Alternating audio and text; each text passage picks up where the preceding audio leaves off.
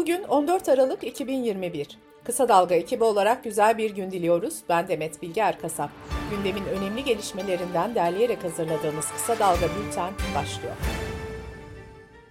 Merkez Bankası'nın yeni faiz kararını açıklayacağı Perşembe günü yapılacak para politikası kurulu toplantısı öncesinde döviz kurları haftaya yükselişle başladı. Merkez Bankası kurun 14.70'e kadar yükselmesinin ardından piyasaya müdahale etti.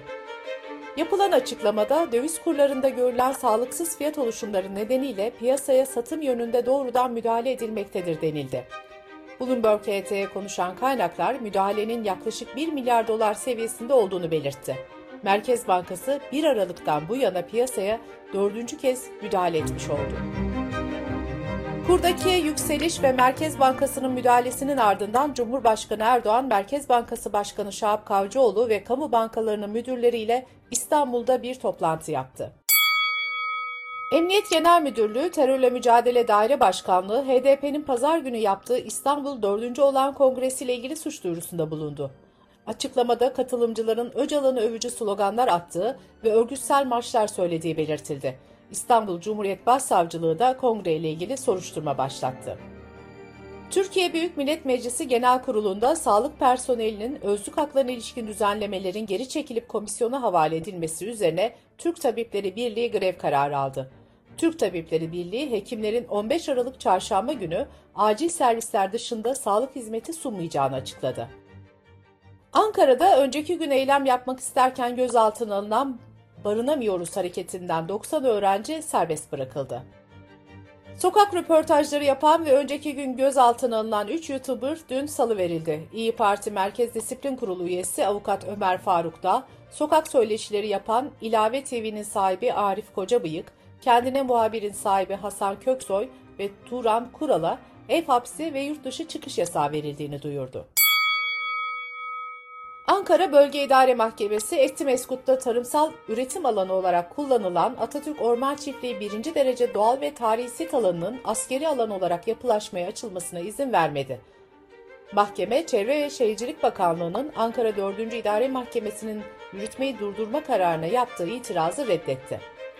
Mimarlar Odası Ankara Şube Başkanı Tezcan Karakuş Can'dan Atatürk Orman Çiftliği alanları halka emanet edilmiştir, kamusaldır, halka kapalı olamaz açıklamasını yaptı. Sağlık Bakanı Fahrettin Koca, 20 bin sözleşmeli personel alım sürecinin başladığını, Mart ayı içinde ilana çıkılarak alım işlemi yapılacağını duyurdu. Covid-19 gelişmeleriyle devam ediyoruz. İngiltere Başbakanı Boris Johnson, ülkede ilk kez bir kişinin omikron varyantı nedeniyle hayatını kaybettiğini açıkladı. Johnson, bu virüsün bir şekilde daha hafif bir versiyon olduğu fikrini bir kenara koymamız ve nüfus içinde çok hızlı yayıldığını kabul etmemiz gerektiğini düşünüyorum. Hiç kimsenin şüphesi olmasın, omikron dalgası geliyor diye konuştu. İngiltere'de koronavirüs alarm seviyesi de en yüksek ikinci seviye olan 4'e yükseltildi. Johnson, yıl sonuna kadar her yetişkinin hatırlatma dozu olmasının hedeflendiğini açıkladı. Amerika'da Harvard Üniversitesi Tıp Fakültesi'nin ve Oxford Üniversitesi'nden bilim insanlarının 2190 sağlık çalışanının aşılanmasına ilişkin yaptığı araştırmada öğleden sonra yapılan aşıların sabah yapılanlara göre daha fazla antikor ürettiği belirtildi. Oxford Üniversitesi'nde yapılan başka bir araştırma ise iki doz AstraZeneca ve Pfizer-BioNTech aşılarının omikron karşısında yeterli antikor üretemediğini saptadı. Sağlık Bakanı Fahrettin Koca, Türkiye'deki 6 omikron vakasından 5'inin İzmir'de olduğunu açıklamıştı. İzmir Tabip Odası, omikron varyantının bulaşıcılığının delta varyantına göre 6 kat hızlı olduğuna dikkat çekti. Tabip Odası, risk gruplarının koruma altına alınmasını ve kontrolsüz kalabalıkların engellenmesini istedi. Sırada ekonomi haberleri var. Kredi Derecelendirme Kuruluşu Fitch, Türkiye'nin ülke kredi notu görünümünü negatife indirmesinin ardından Türkiye Varlık Fonu ve 13 Türk Bankası'nın kredi notu görünümünü de negatif yaptı. Artan gıda fiyatları ile ilgili değerlendirmede bulunan Tarım ve Orman Bakanı Bekir Pakdemirli, gerçekten tüm dünyada bir gıda terörü esiyor dedi. Bakan konuşmasında gıda fiyatları, girdi fiyatları bütün bunlarda ciddi bir artış var. Maalesef istediğimizin ötesinde artışlar var. tüm dünyada olduğu gibi Türkiye'de de artış var ifadelerini kullandı. Türkiye İstatistik Kurumu Ekim ayı sanayi verilerini açıkladı. TÜİK verilerine göre sanayideki tablo şöyle. Ekim'de madencilik ve taş ocak sektörü endeksi %9.2, imalat sanayi endeksi %9.2 ve elektrik, gaz, buhar ve iklimlendirme üretimi ve dağıtımı sektörü de %3.5 arttı. Sanayi üretimi ise aylık %0.6, yıllık %8.5 yükseldi. Dış politika ve dünyadan gelişmelerle devam ediyoruz. Dünyanın en zengin ülkelerinden olan ABD, İngiltere, Almanya, Fransa, Japonya, İtalya ve Kanada'nın Dışişleri Bakanlarının toplantısından Rusya ve İran'a uyarı çıktı. İngiltere'nin Liverpool kentinde iki gün süren G7 toplantılarının ardından yayımlanan bildiride Rusya'nın Ukrayna'ya saldırması halinde bunun ciddi sonuçları olacağı ifade edildi. G7 ülkeleri ayrıca Ukrayna'nın egemenliğini ve toprak bütünlüğüne bağlılığını yinelediğini duyurdu. Rusya'nın Ukrayna sınırında askeri yığınak yapmasını kınayan G7 ülkelerinin delegeleri Moskova'ya tansiyonu düşürmesi için çağrıda bulundu.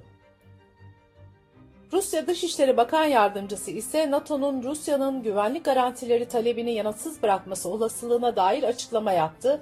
Açıklamada bu sorunun siyasi ve diplomatik çözüm istikametinde ilerleme kaydedilmemesi vereceğimiz cevabın askeri ve askeri teknik olmasına yol açar denildi. ABD Başkanı Joe Biden'ın destek oranları düşüşe geçti. Ülkede enflasyon son 39 yılın zirvesine çıkmışken anketlere göre halkın %69'u Biden'ın enflasyonla mücadele biçimini onaylamıyor. Çinli e-ticaret devi Alibaba, müdürünü ve bir müşteriyi tecavüzle suçlayan bir çalışanını yalanlarıyla şirkete zarar verdiği iddiasıyla işten çıkardı. Bültenimizi kısa dalgadan bir öneriyle bitiriyoruz. Profesör Doktor İlhan Uzgel, ABD Başkanı Joe Biden'a desteğin neden azaldığını anlatıyor. Bunun nedenler arasında üç başlık öne çıkıyor. Yükselen enflasyon, tedarik zincirindeki sorunlar ve Afganistan çekilme sürecindeki beceriksizlikler. Kısa Dalga.net adresimizden ve podcast platformlarından dinleyebilirsiniz. Gözünüz kulağınız bizde olsun. Kısa Dalga Medya.